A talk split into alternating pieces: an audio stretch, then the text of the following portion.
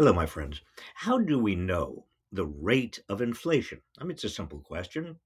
Uh, well, it's a very important number, obviously. It's a number that's now driving the Fed to raise interest rates, which are causing mortgage and bank loans to soar, the dollar to reach new highs against foreign currencies, the stock market to plunge.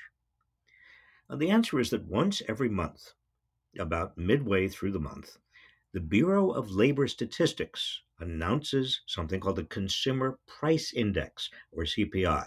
The rate of inflation is the percentage change in the CPI from the same month in the previous year. We also know how many new jobs have been produced each month and what's happened to wages because the, on the first Friday of every month, the Bureau announces its latest surveys on jobs and wages. So those are the three variables prices, jobs, and wages. These three variables we know repeatedly because they are announced repeatedly every month. They frame monthly discussions in the media of how the economy is doing. Reporters ask me to comment about inflation when the monthly CPI comes out and about jobs and wages when the monthly jobs report comes out.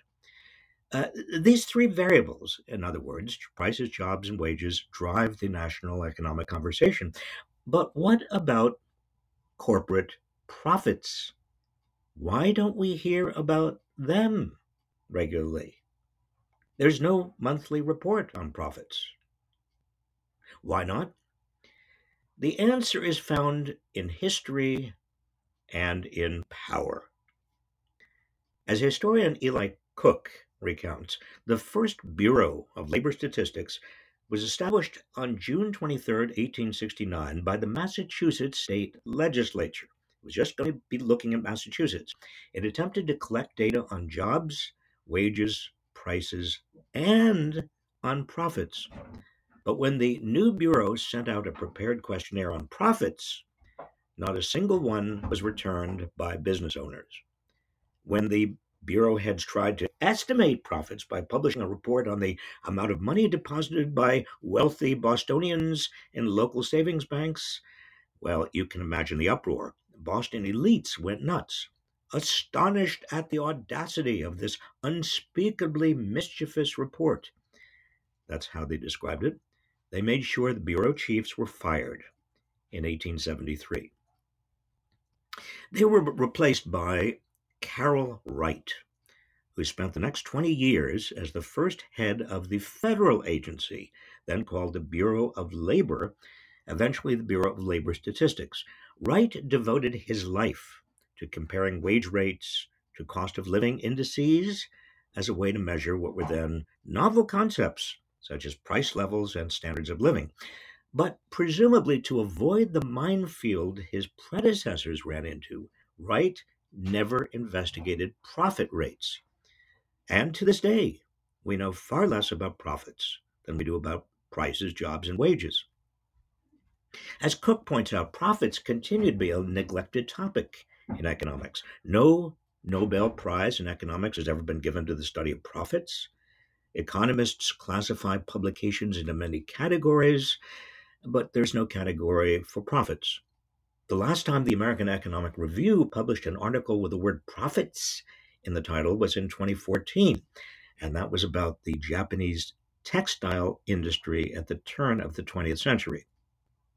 Carroll Wright's Bureau of Labor Statistics is still going strong, but there is no Bureau of Capital Statistics with the power to gather profit data from corporations.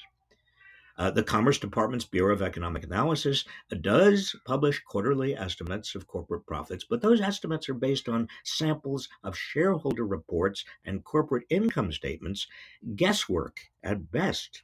Corporations notoriously shift profits to nations with lower tax rates and depreciate assets like crazy, use every accounting gimmick imaginable. So, the only monthly reports we get are prices, jobs, and wages.